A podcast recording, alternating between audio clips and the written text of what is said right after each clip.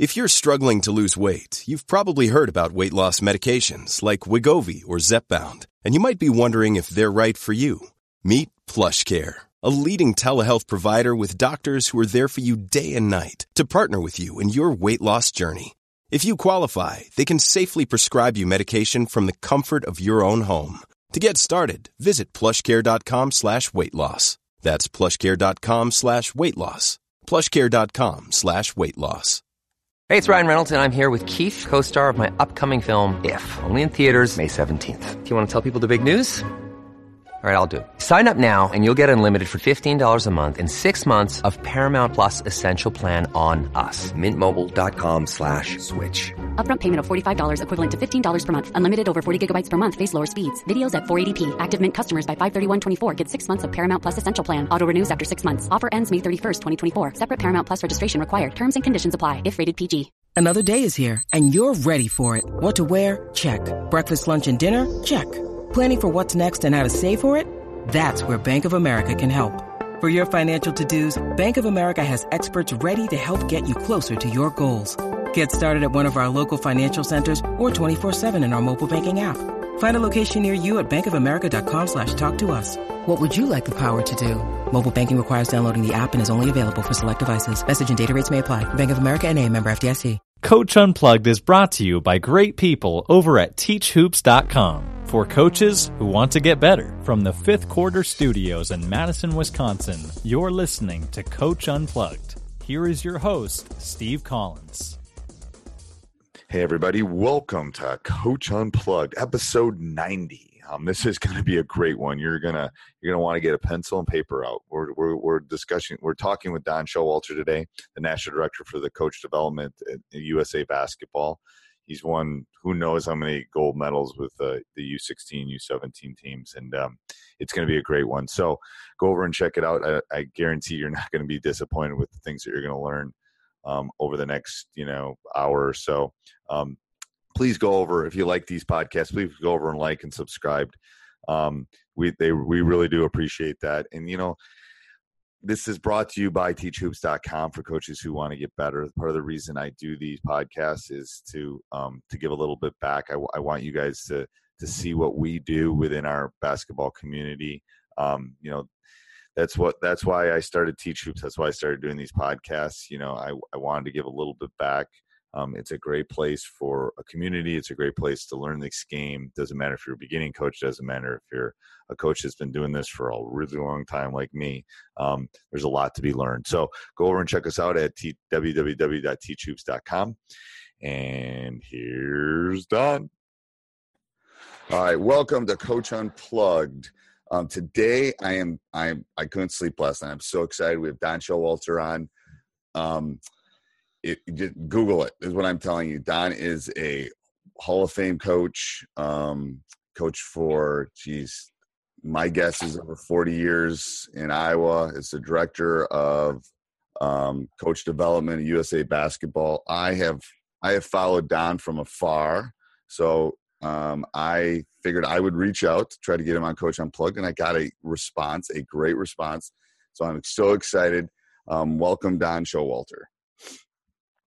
Thank you. I really appreciate the opportunity to be on your podcast, and uh, it's a great opportunity for uh, for me to to uh, you know be with you and and talk basketball, which I love to do. Oh, I love to do it too. So why don't you give us a little bit? You have you have a you have a great career for someone that's coached someone for someone that's coached 30 years in high school basketball. Why don't you go through your kind of your basketball journey for the listeners a little bit? Yeah, you know, right out of uh, I went to a, a Division three uh, college in Iowa, Wartburg College, and uh, you know, I think too many, uh, too many, too many players uh, nowadays think that they can't go Division one or uh, it's not worth. You know, they don't want to. They want to put in the time and effort. But I had a great experience in Division three. Loved every minute of it. Played for a Hall of Fame coach at at Wartburg College uh, right after graduation, I took a head job at a, at a very very small high school in Iowa, and uh, you know at that time uh, we always think we know everything coming out of college, and there's going to be things where you you take a job and you're going to turn turn that that job around immediately because you're you know you know everything. You just played college basketball, and uh, it's not quite as easy as as that. And I think my path, know, I always I my path started out being a Division One uh, head coach in basketball, and I wanted right. to, that was the path I wanted to take. Um, but but the longer I was in high school, uh, I think my my goals changed a little bit. You know, family was important to me. So um, as I longer I was in high school, the, the, really the more I really enjoyed it. And tell you the truth, a lot of my buddies uh, went to went the college route, and uh, now they're selling insurance, which I right. which I did not want to do. Um, I, you know, go, go, going back to what you were saying. First of all, I played Division three. I think kids get too caught up in the numbers sometimes. Some of my best friends, some of my best friends are some of my college teammates and roommates, and um, and uh, and and the journey sounds so familiar in the sense that you know I that was my goal too, and I had some some opportunities, but I think the game is pure. It's at the high school level. Um, it's kids growing up playing together as all the way through elementary, middle school, high school. You know, I tell I tell my boys all the time it's it's the only time in your life that you're going to be playing with your friends. Kids yep. in college, other they're going to become your friends, but you didn't grow up with them, and it's a four year stint. These are guys you you know you you were in kindergarten with, and you get to yep. play.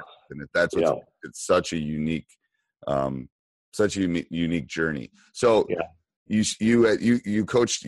I know you were in you were in Iowa. Where were you at the end of? Um, yeah, I coached actually 42 years of high school basketball. Okay, and uh, I was at four different schools. Uh, one was my alma mater for 28 years, which I thought would never ever happen. I didn't right. want to go back to my alma mater to start to begin with, but you know things change, and uh, I had a great, really great career there. It was, it was uh, we had a tremendous some tremendous teams, some state tournament teams and championships and all that. And then I ended up at Iowa City High um, the last the last several years, the last uh, four years of my coaching career, and that was a really good, great experience because it was a school that was fabulous uh, tradition of athletics, but their boys basketball program was not very good at all. And right. I think they wanted somebody with a little more gray hair to come in and kind of kind of change that culture around a right. very diverse school. Um, so that was a great experience. I loved every minute of that. Uh, we really, uh, you know, four years we had to change the youth programs. We had to, you know, I, I, I tell that story all the time with my uh, when I'm on the circuit with USA Basketball talking about youth programs is that if your youth programs aren't very good in your high school, you're not going to be very good at the high school level. So our youth programs, we changed that completely around and, and got things going there. And uh, it really helped our high school program out. So uh, that was after 42 years. I had done some work with USA Basketball before that, but this job opened up then on a full time basis, and it was just a really a good timing uh, timing for me to, to, step away from from high school after 42 years and and uh, take this position. I think I think a lot of people listening too. It's like so I know the program I took over had had like five winning seasons in 30 years and the first thing we did was the youth program because that's your that's your foundation i i refer to it as like your minor leagues it's your triple a it's your you know yeah. um and you got to put and it's like it's like starting a business it's not gonna you're not gonna be mcdonald's overnight you're gonna it's gonna take time to develop the brand it's gonna take time for kids to play um and I, you know, I worry. I worry a couple things that we're we're in a society right now where we want things to happen fast, and it's not going to necessarily always happen fast. Um, and I and I'm not always sure that administra- that people are patient enough to. It, it takes time. It definitely takes time. Um, so tell us a little bit more about USA Basketball because I think what you're doing with USA Basketball is exactly what USA Basketball needed. I'm I'm so excited for our for our country and what you're doing in the sense that I think it's um you know, I think AAU and some of those things maybe got a little bit out of hand. And I think USA basketball and youth division and all that stuff and the clinics you guys are running all over the country are exactly what our what our country needs. But if you could talk about that a little bit more, that'd be great. Yeah, well, three years ago, uh, actually longer than that, uh, USA basketball is uh, kind of an umbrella over the NCAA, the NBA, the AAU, uh, uh, the National Junior College High School Association. So, uh, not that we govern anything, but we're just kind of a, they're part of us. And so, uh, probably 10 years ago, um, NCAA and the NBA came up with the iHoops. I don't know if you remember iHoops. I do. I do. I do. Yeah, that was uh, kind of the initiative, the first initiative to really start the process of uh, youth basketball transition in, in the country. Well, right. uh, there wasn't. They put a lot of money into it, but there wasn't uh, really enough initiative behind it to to make much of a difference. Right. So after uh, five years, the uh, NCAA and the NBA came to the USA Basketball and said, "Take over youth basketball. Uh, we think that's the best thing for for what's going on in the country." So uh, three three years ago, three and a half years ago, uh, we started our youth youth division with USA Basketball. Uh, previously, everybody everybody knows about the national team division, right? With you team and and Coach K, know, what Coach K has done, and all that stuff. Yes, yeah.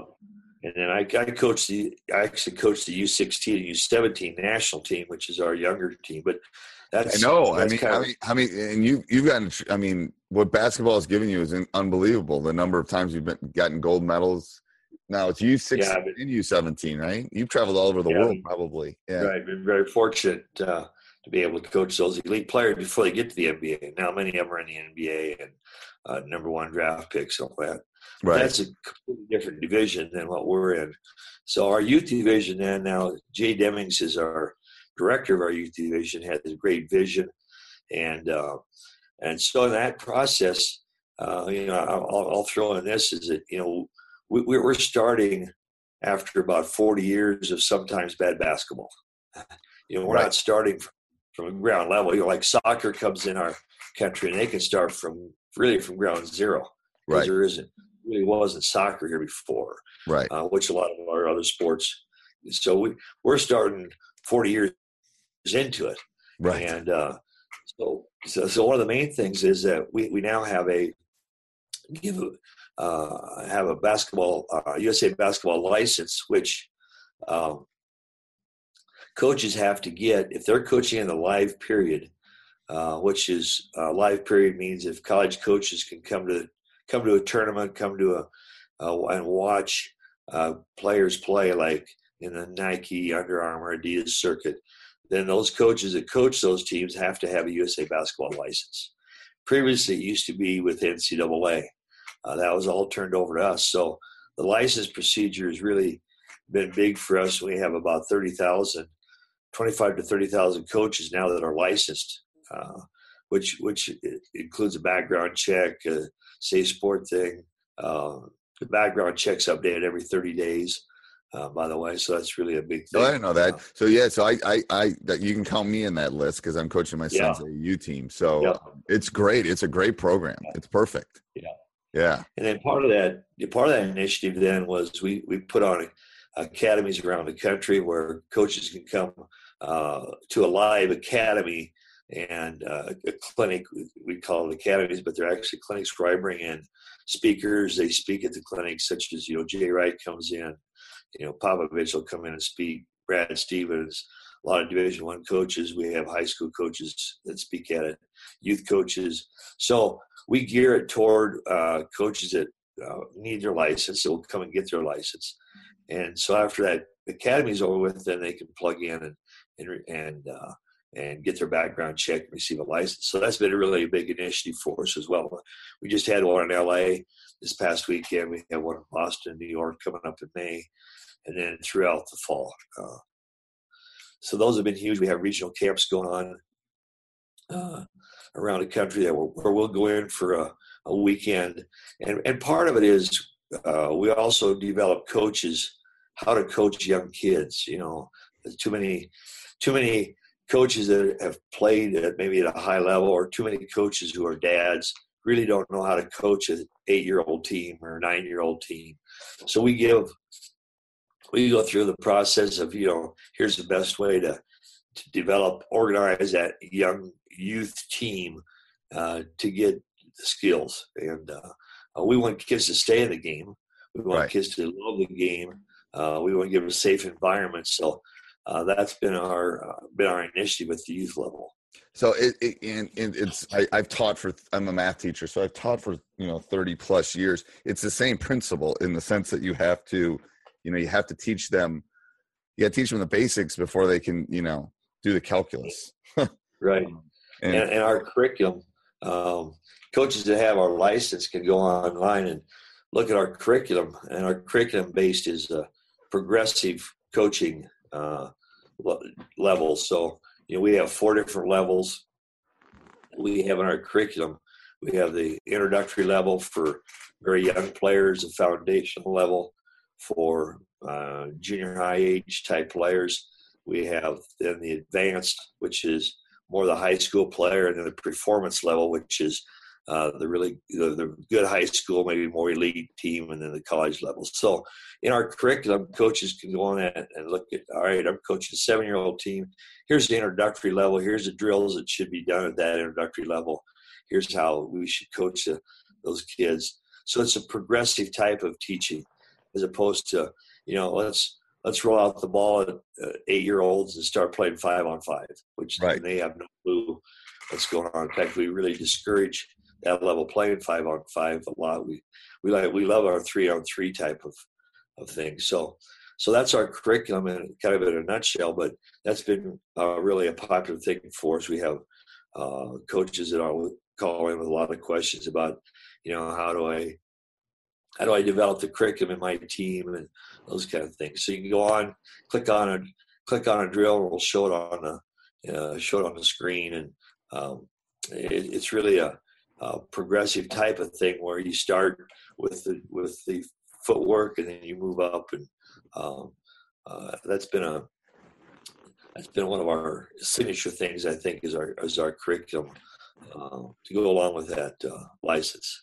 Right, and I and and going back to what you're saying, I think the game is really to be taught three on three is perfect, even especially at Yeah. the younger ages. Um, Absolutely, I just think that's the way the game should be taught at the younger ages. Um, yeah. you know, even uh, you know we right now we have a uh, FIBA, which is the governing body, international governing body, has a, a three on three initiative, and so we actually have a national three on three tournament uh, for under 18s and open division, and and uh, we're looking that it's going to be a probably a, a Olympic sport. Uh, in in uh, Japan in 2020. If it's not a sport, it'll certainly be a, a demonstration sport.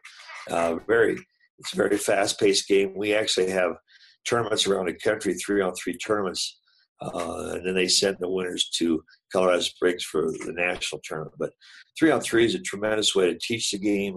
Uh, kids learn how to play out of three on three uh, as opposed to five on five, especially the young age. We think that's really a Well, I think I think the, the, what I do I even do that in my tryouts some because the thing is you can't hide three on three. You know, you can hide a little bit five on five and not touch the ball and not have to defend and not have to do those things. And when you're playing three on three, you can't hide. No, no yeah. Um, defensively or offensively. And you just it learn it teaches you how to play the game uh, much more effectively in a three on three type of situation than it does a five on five. right. I, I think it that's does. again that's part of you made a good point because that's part of a progressive teaching. Right. You you start with that three on three type of thing as far as movement, cutting, and then you build up to your four on four, five on five type of things. And and I think you're right. I mean, a, a lot of coaches are, you know, they're dads and they played and you know, Yeah. they think about they think back to when they played. Well, the way you played, first of all, it's probably changed. Second of all, you you know, when you what you remember is when you were older, not when you were 9 years old and you know, Right. they're trying to put in three different offenses and do two di- it's like they they got to be able to dribble the ball, they got to be able to pass the ball, you know, all those kind of things. Um Yeah. before you get to the difficult stuff. And sometimes I think they jump the they jump the steps. Um, and that's what I think it's great what you're doing is like, you know, you're breaking it down. Here's the steps. Here's the here's what you need to do at a younger age. Um, because that's how you're gonna become a better player. Um, all right, some questions. So if you could only do three things at practice, what would you? What would they be? If you could only coach three things at a at a practice, what would they be? Yeah, I get that question asked a lot of times. First of all, it'd be spend some time with footwork, uh, pivoting, just simple footwork drills. Uh, uh, pivoting, you know, uh, you watch the really good players and they have great footwork.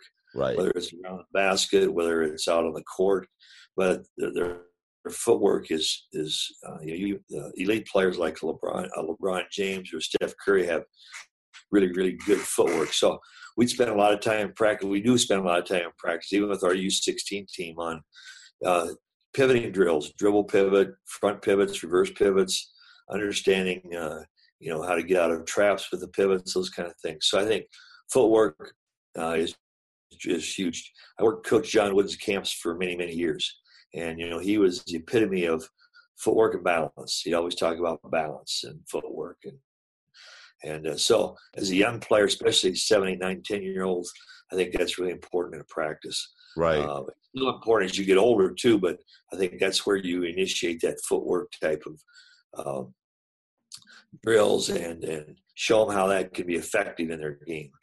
And then the second thing uh, we, I think you need to spend a lot of time on is, is passing and receiving. You know, the, the, best teams are the best passing teams. They, they pass the ball well. Uh, they, you know, they can pass off the move. They can pass. Uh, they can catch the ball off the move.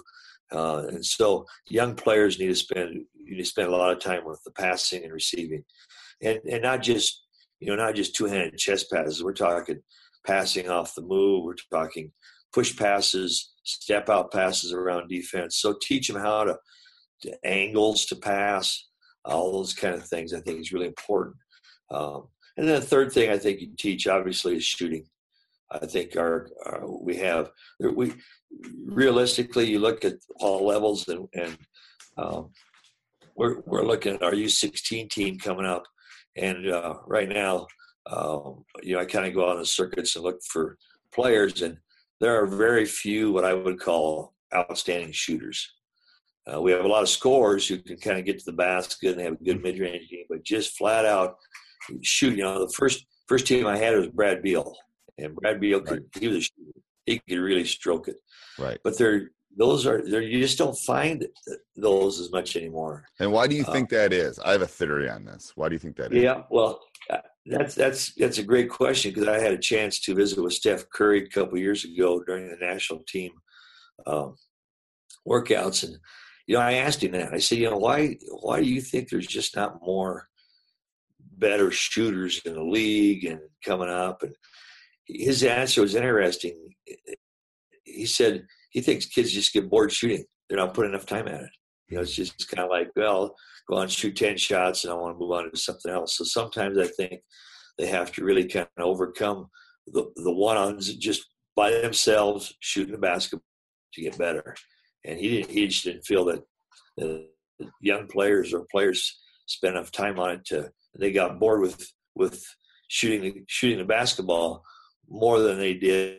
Uh, you know, they wanted to play games as opposed to just go out and, and shoot. So I thought that was an interesting answer. Yeah, I think a lot of it too is uh, at a young age you need to cheat. They need, they need the proper the proper form technique, and then uh, they can develop on that. I know. I mean, I, there, there's a couple things. First of all, I think probably kids at the younger ages are playing too many games. They're not working on their skills. Absolutely. I mean, if if I had that would be my thing. But anyway, I didn't let my son shoot. He's a freshman now. I didn't let him shoot a three pointer until he was in seventh grade because yeah. he wasn't strong enough. So I'm, you know, I'm still gonna have to tweak it some, but you know, and and part of shooting, I, I tell I tell kids in our program, and when I go and talk, it's like shooting is like lifting weights. If you want to get strong, you have to lift weights. If you want to become a shooter, you have to shoot. Hey, everybody! I hope you're really enjoying this podcast. Um, please go over if you are subscribe and like. Take 30 seconds. I I am as guilty as anyone about not going and doing that, but it really helps us out. Um, if you're enjoying this podcast, please, you know, there's a couple ways, but we would love if you joined our our our basketball community at teachhoops.com for coaches who want to get better. I give a seven day free trial. I don't think you'll be disappointed with the things that you can learn. Um, if if you're thinking of going another route and you want to just make a donation to the podcast, we would love that. You can do that over patreon.com slash coach unplugged. Um, you know, if you want to be a Patreon of the arts and, and give back, we would sure appreciate that. You know, this is this takes a lot of time on on a lot of different from a lot of different people to make this happen. Um, so we we surely appreciate that. So let's get back to the interview with with Coach Showalter. You want to become a shooter, you have to shoot. And, yeah. and then, and then everybody can become a shooter. You, you don't necessarily become a scorer, but everybody, if you put in the shot, if you put in the shots, it's a math teacher in me. If you put enough shots up, it's muscle memory. You'll be a shooter. You might not be able to score because you might not be able to dribble or attack or, Right. or do those things. You'll be able to shoot the ball if you put enough shots in. Um, form, point. form just what form does is form allows you to take maybe less shots. If your form is horrible, like I don't know, you can think of any guys. You're old enough. Jamaal Wilkes had that weird form for the Right. but he shot so many shots he could still hit it. Um, Right. it just he probably had to shoot more than the average person. So it's the math teacher in me. Um, Yeah. But it's like you're right. I mean, I, I think there's two things. I think when we were kids, we went outside and played more, Yeah. um, and that's the way I relaxed. I went outside and I shot baskets when I was a kid. Yeah. You know, that's how I relaxed. That's how I kind of. Um, but and I think I, I and I love that you said passing. I think passing is a lost art. Um, Yeah. It is. The great players can pass the ball. Yeah. um, and they have a knack for it. Um, know, you, you made a great point, uh, Steve, about kids playing too many games. yeah, Um, you know, the, what what happens is, and, and there's nothing wrong with playing some games, but when when you think you're going to get better by playing only playing games, I think you're really you're you're, you're you you don't have the proper uh, attitude about far as skill development. right, And, and uh, you know, you, you talk about a, a shooter during a game.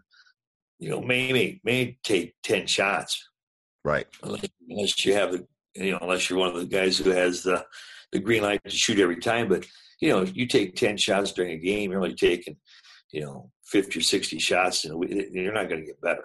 No, so you have to spend time outside of that game process on uh, on your on your skill development and and sometimes I think that's a kind of a little bit lost. I know there's a lot of guys that are skill development trainers or whatever, uh, and you know they they have all these different drills, but flat out shooting the basketball is really important and getting up repetitions. And there's really two parts to the shooting part.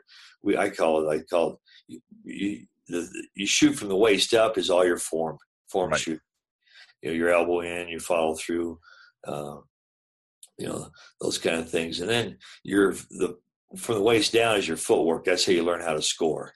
Uh, so you have to spend time on your technique because that carries over to your game situation Because in a game, you're not going to think about. Let's say I got my elbow in and I'm following through and all that kind of stuff.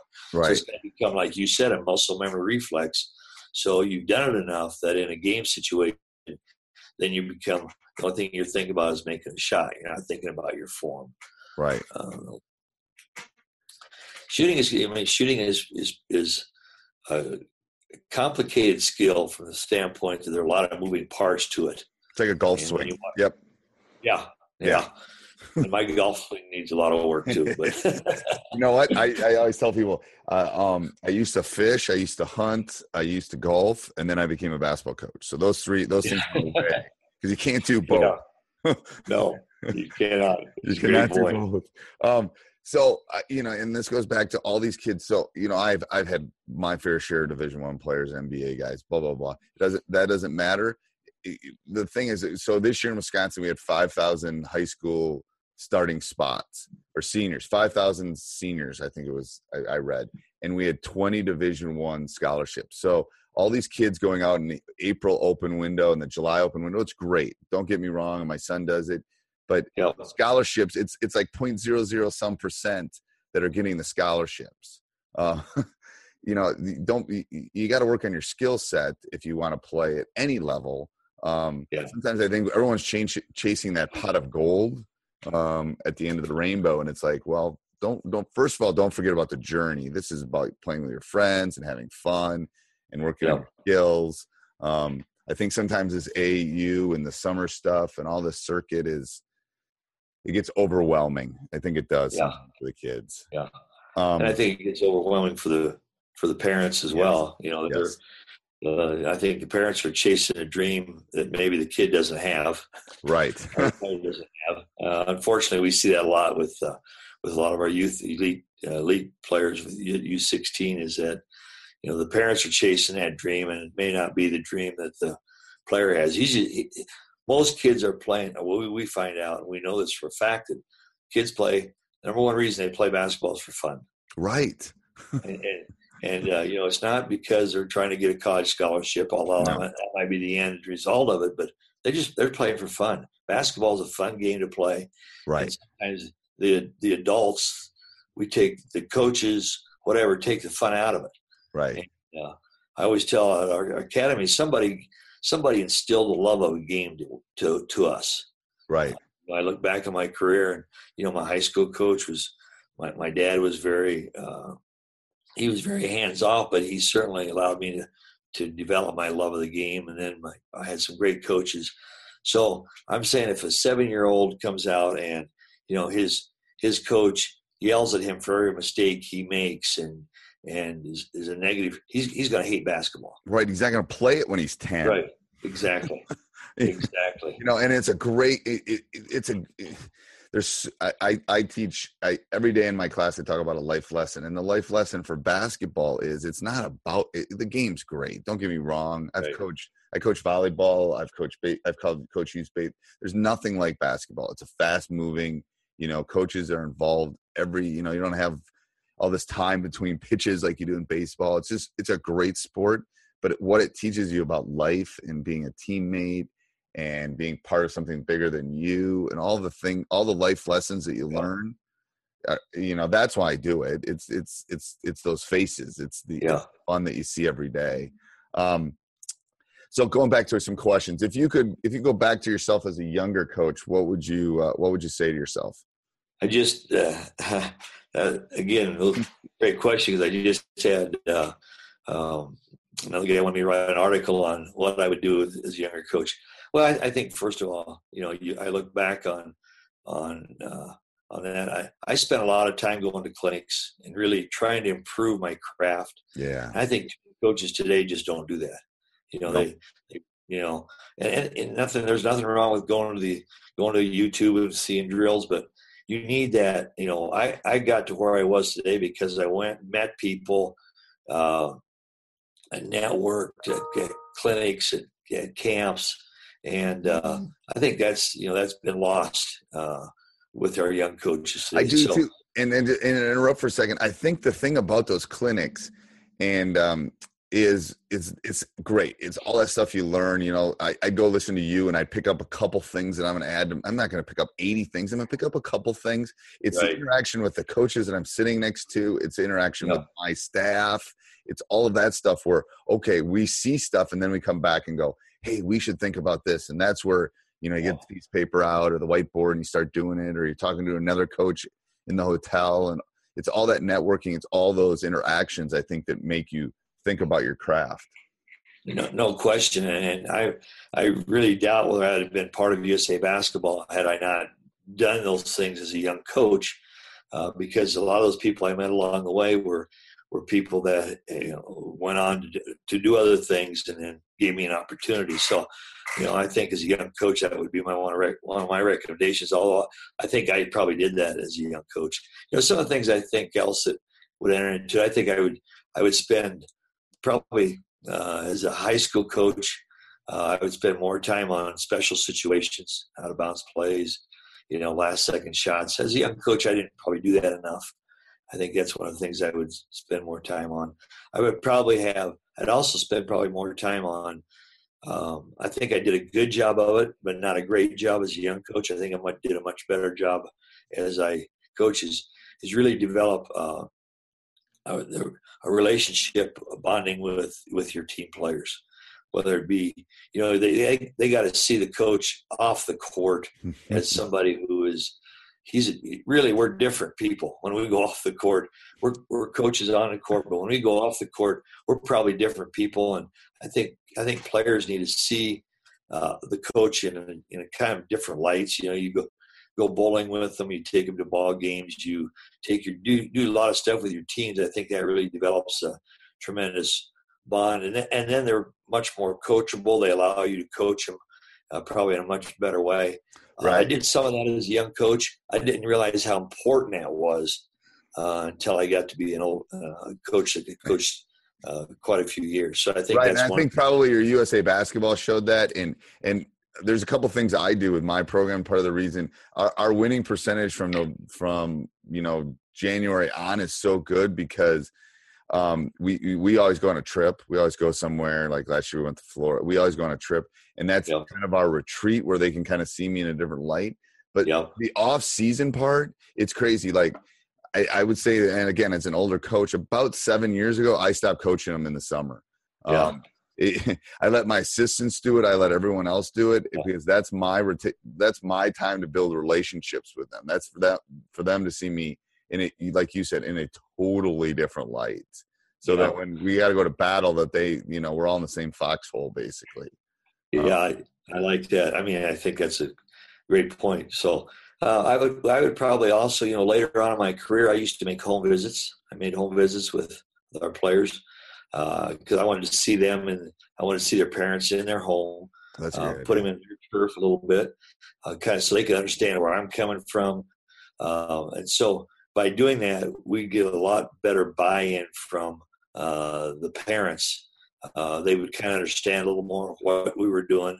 Um, I wouldn't do it every year because we have you know the same kids about every other year. Right. Um, so you know, too, I think too many young coaches are fearful of talking to parents or getting involved, and and in some cases, rightfully so. But yes. by same token, as you know, we we can't as, as coaches, we have to they're part of our program. We have to embrace the parents in the program, and they're not always going to agree with us. We're not going to agree with them, but I think we have to make some initial steps to get them involved with what we're doing and buy into our program. You know, you you have a if you have a complete buy-in, uh, which I think is getting harder and harder to do at the high school level.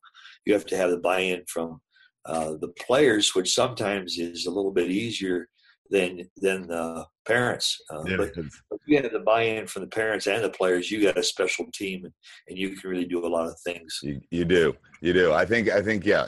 I mean, we're all part of that that community. If if everyone's on the same, I can go back to all the my great teams when when everyone's on the same page. It's special. Yeah, special. It really is. Um, so, so, I think as a young coach, I would have probably reached out a little more, you know, uh, to the to parents and and not say that they're you know include them as opposed to exclude them. I think that's really a, a valuable thing uh, as I learned as I got uh, as I went on in my coaching career. Okay, so if you could if you could describe your like coaching philosophy in a paragraph, how would you do that? Well, you're asking some tough questions here, Steve. Sorry. Uh, it's all right. Uh, you know, I think my coaching philosophy is built on relationships uh, first. Um, and then I, I think it's it's built on uh, uh, teaching the game as opposed to. So I think uh, my one of my phrases is basketball is overcoached and undertaught. And Ooh, sometimes I say that again. I love that. Say that again. Uh, basketball that. is overcoached and undertaught. It is. So I think as coaches, we try. We think we're coaching a lot, but we're we're not really teaching the game. You know, we have all these sets that we're going to run and all the, you know, the fancy things that we try and do, but we're really not teaching the game uh, well enough to to perform at a high level. So I think you know that that's uh, philosophy wise. I'm really and that's I think that's one of the things I never really got into the college game is because once you get in the college game, you know you have to recruit, you have to do everything else, but you don't really get to teach the game. And I I love to be on the court teaching right. the game and I think Bobby um, Knight said that first. We're all teachers first. Yeah, um, right. You know, if, if you're a good coach, you're a teacher first. Yeah, you have to teach. John Wooden said that. Yeah, yeah, yeah. yeah. So yeah. you have to. Um, yeah. So if you could, all right, next one. So if you could, um, if you could talk to one coach for one hour, living or dead, who would it be and why? Well, I'll, I'll go back to to working John Wooden's camps for over 20 years. Uh, you know, we had great conversations with with Coach Wooden. Um, uh, you know, and I don't. We, we came to be really, really good friends and real close friends uh, over those 20 year period. Um, but we, we, you know, we would talk about everything from, uh, you know, how to run a practice to uh, how to, you know, work with your best player, how to motivate uh, players. So, you know, he really, he was, he was really my mentor as I got through the first 10 years of my coaching on to the end. He was probably really my mentor as far as uh, the way I did things and the way I conduct, conducted myself uh, on and off the court. He had a huge influence uh, on me. Then I, you know, I think a lot of other people are, you know, and you raise a great question because I think young coaches, you, better have a mentor. Yep. Uh, you better have a mentor. Uh, even even older coaches, you know, who is, who is really your mentor that you can not necessarily pattern yourself off of, but that you can look to and, and uh, you know ask questions and and you know without uh, you know they've been through it. And, right. Your has been through the things before, so they're going to give you some good information. And I, I don't see that as much now, where coaches don't have as many. Doesn't seem like they have a, a mentor that they can really lean on for for things. Right. It's your circle. It's your circle of trust. It's your guys yeah. that you can, hey, come watch me practice or just come watch my game and tell me what you see. Yeah. You know, it's, yeah, I've had great mentors. I mean, if you, it's, it, and it's the same in, in the classroom. If you, if you have someone, hey. I tried this today and it didn't work. It's the same principle. It's like, I tried this offense and it obviously didn't work. Yeah. Um, it's the same. I think you, you you you made one really good uh, the word trust when you said that that really to me that's the most important i call it standards we have some standards that we we go by we don't have rules we have right. standards that we try to pull and when you said the word trust i think that you know you, you trust people to to help you out and and you trust your teammates and that trust factor goes a long way in in helping you become a better coach and uh, you know, it's like anything else. Your, your, players have to be coachable. The coach has to be coachable. You know, right. I'm going to open myself up a little bit to another coach giving me some information. You know, I have to be coachable with it. It's not because we, you know, if we stop learning, then we're done. We're done. And, uh, we're done. When I when I when I when I when I don't want to walk into that gym or I yeah. I'm not as excited as I was when I was 25, I'm done. And then when yeah. I don't want to learn, I'm done. You know, that's yeah. Um, so, do you have any superstitions? Oh, I don't know if I'd call them superstitions, but but yes. okay. uh, you know, we I think as coaches, we all kind of have uh, you know the way we do things. Uh, these yep. kind of super. Um, yeah, I, I I kind of just refer to it as I don't I don't I, I don't want to take chances, so I'm going to do it this way every time. and I tell and I tell my boys it's like I have tons of superstitions. I go, it's not about the superstition; it's about the routine. It's like your free throw routine. The superstition yeah. is about me, you know, me wearing my suit for the game or a tie for the. It's it's that's just my routine. It's a superstition. Yes, we're not. If I don't do it, we're not going to lose because of that but it's it's the mental superstition it's the routine right. that you're getting yourself into to prepare yeah. basically um and I, I, think part of that's i think part of that's under the term of culture right yeah sure you know here's how you do things uh you know here's how you do things uh, in practice here's how you do things off the court it's kind of part of your culture of your team Yep, and the culture of your program. I mean, that's I think that's a huge part of it is, is that that that culture that you build, you know, yep. from the youth level up. Um, yeah. Okay, if you could do one offense and one defense for a game, what would it be and why? Uh, are you talking high school level or? Yeah, let's do high school level. High school, okay. middle school. Yeah. Uh, well, you know, the one thing I like about coaching uh, USA basketball is you have we, we do FIBA rules, which are right. you were 24 second shot clock. So uh, the timeouts are a little different because players can't call timeouts. You got to call them from the bench and not a live ball timeout. So I always said those those those two rules made me a better coach. I'd have my team better prepared because you can't run the clock down to 10 seconds and have your point guard call a timeout and then set up a play. Right. So you had to be you had to be very very conscious of of of you know having your team prepared so situations they're going to have to be able to be able to do it on the court themselves and um, many times you'll hear me say in practice sometimes you just have to figure it out hmm. players just have to figure it out you know right uh, that's part of the over you know over coach and under taught type of yep. thing where sometimes we try and we try and coach everything and i still see that a lot in in uh, a lot of coaches at the AU level, the travel team level, the high school level, where they trying to coach every play. You can't coach every play. No. Let your players teach it and let your players play. play it's game. like a so, symphony. What I tell people, it's coaching is like a symphony, and sometimes you know yeah. you need to you know change the first yeah. chair, but you know it's it's it's, it's you got it's a, there's a rhythm to it, and if you don't let them. Yeah. When you don't lose, and going back to one thing you said earlier about um, about uh, working on uh, situations and stuff. Again, that's something I didn't do as a young coach. For everyone that's listening, and then about I don't know, probably my fifth year, I started. I mean, I don't know. We probably lost a close game or something. I, I have a stack of note cards about four inches long, and every time I was sitting somewhere, I would think of a situation. I put it in that pile. I still have it. I still have it somewhere. It's probably in my coaching bag. But and then we'd come to practice, and I tell my assistant, "Hey, go grab four note cards. I don't care what they are." and we go, "Or here's the situation," and it's just an easy way to kind of throw it in. The kids love it because it's kind of great like, way to do it.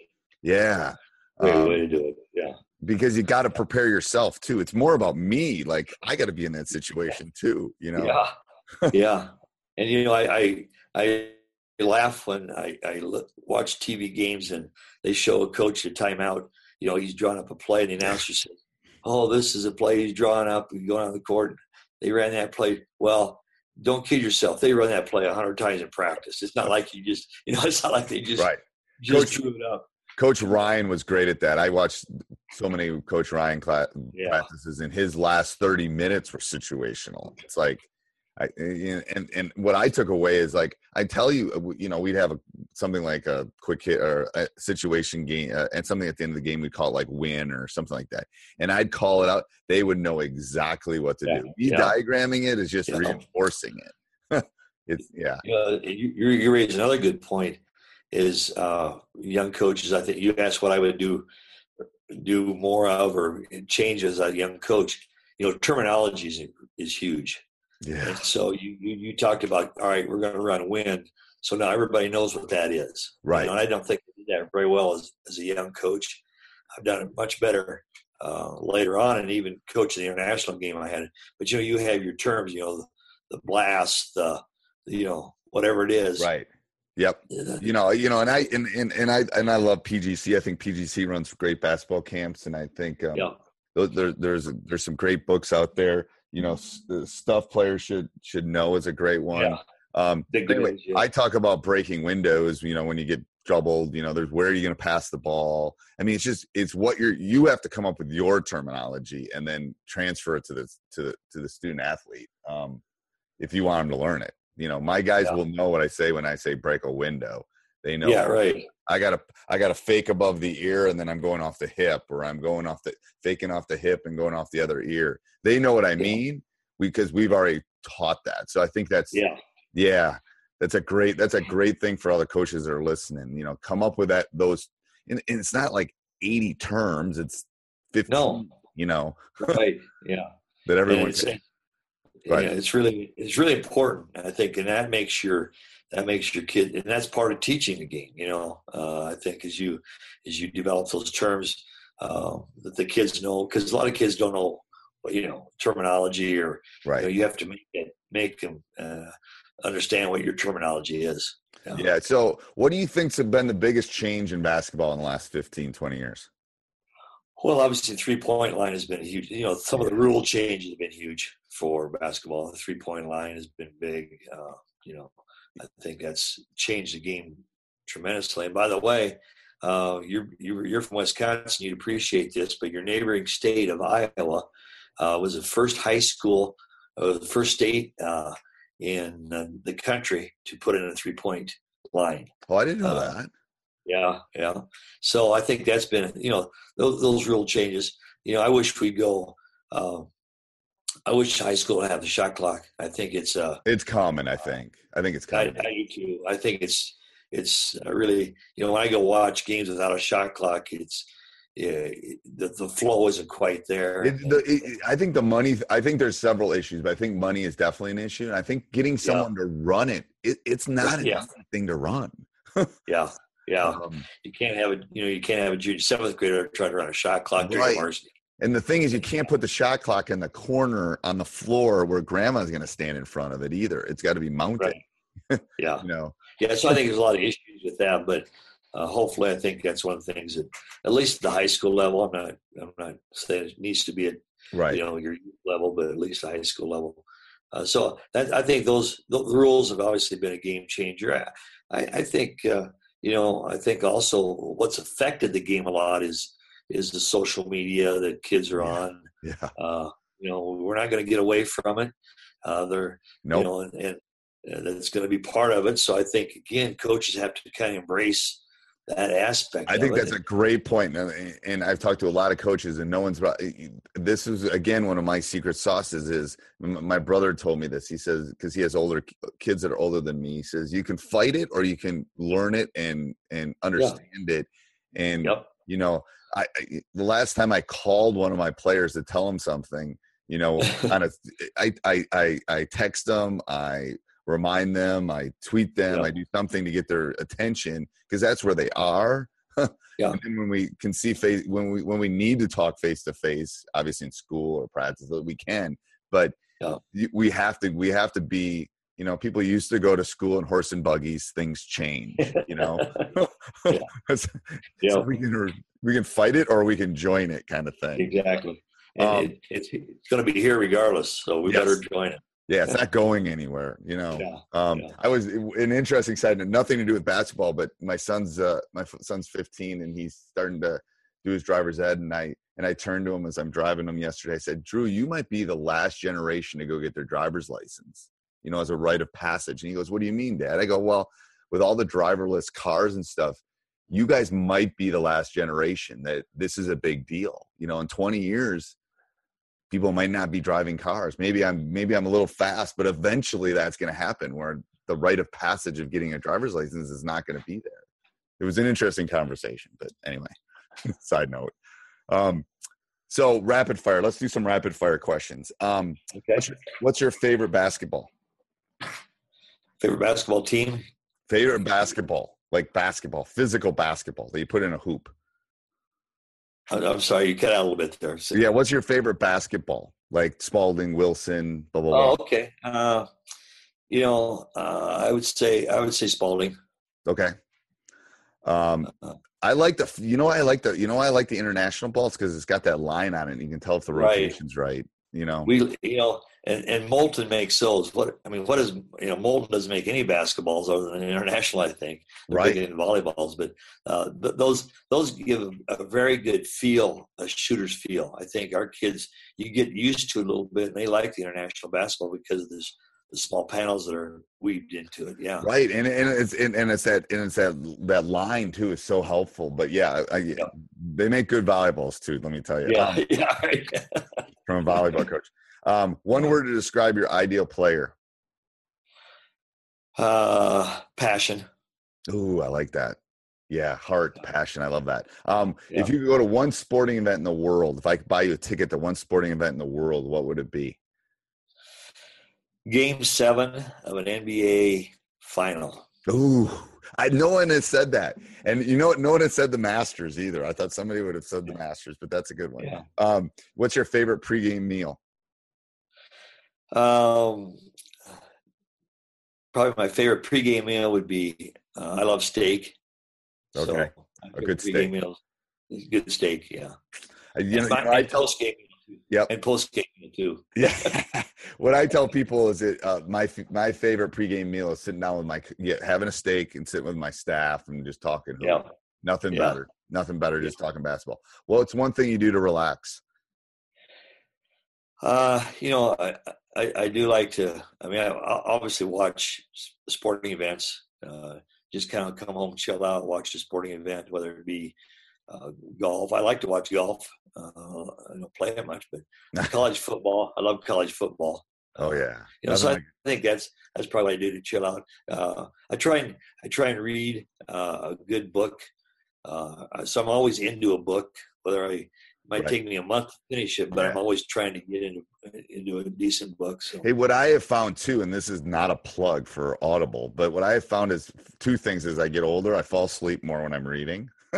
Yeah, and and and I just, I'm so busy that when I'm traveling, that's when I can do my, you know, I do the Audible book, so at least I can listen to it.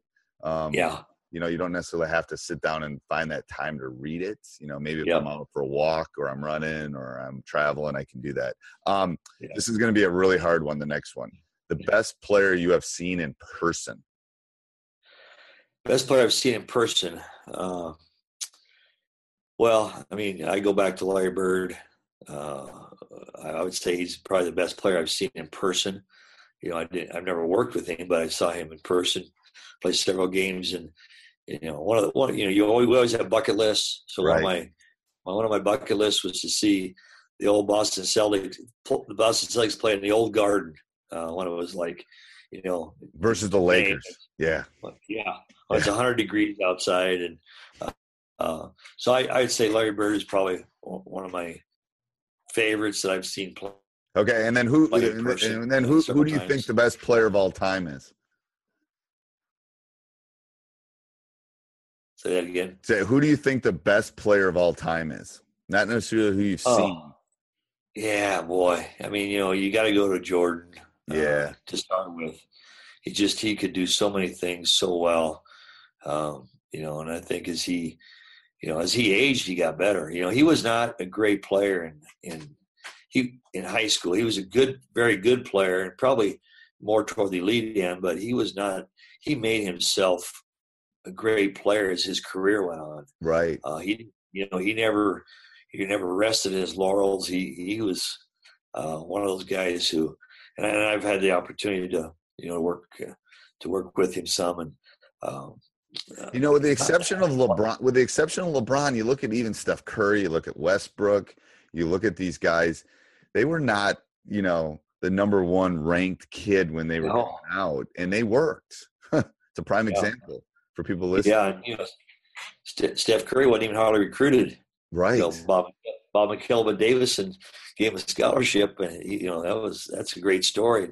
You know, another another really good story. We had LeBron out here at our festival. We, used to have a run of festivals right. before we started national teams, north, south, east, west festivals, and uh, after LeBron's sophomore year, he was really under the radar. He wasn't he wasn't very much a, a name at that time, and one of the coaches that coached in Ohio said, "You know what? We got a kid out here that's pretty darn good as a sophomore. We he, we think we should invite him out to our festival as a junior." And uh, it was LeBron James. James. He, yeah, he was pretty good. Yeah, he's pretty good.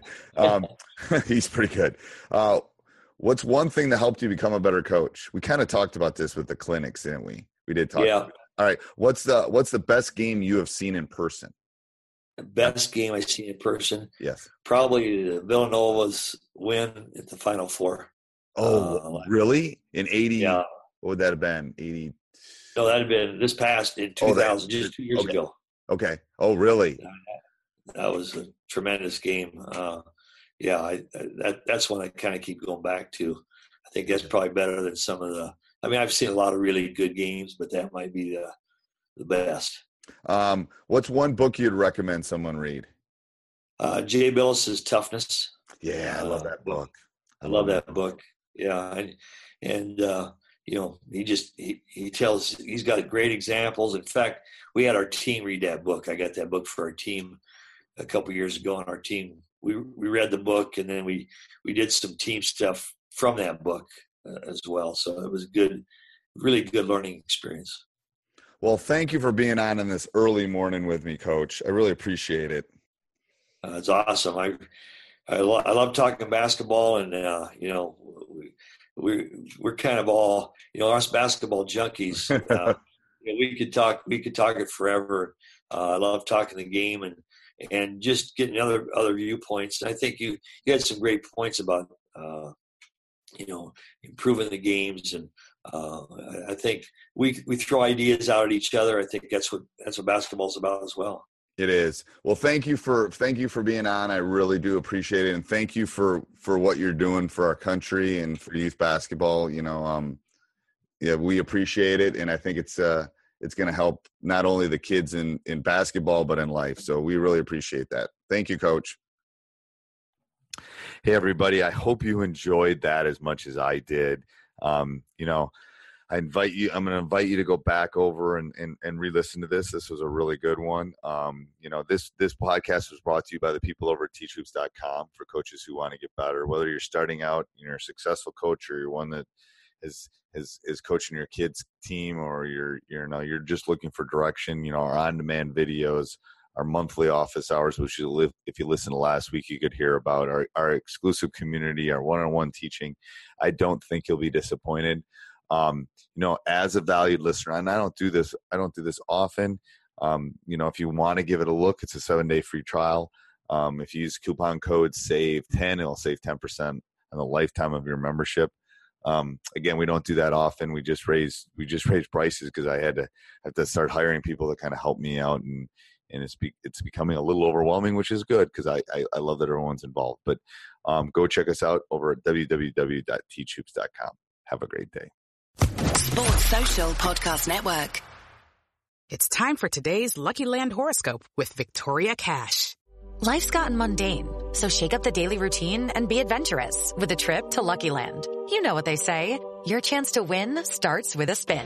So go to LuckyLandSlots.com to play over 100 social casino-style games for free for your chance to redeem some serious prizes. Get lucky today at LuckyLandSlots.com. Available to players in the U.S., excluding Washington and Michigan. No purchase necessary. VGW Group. Void where prohibited by law. 18 plus. Terms and conditions apply.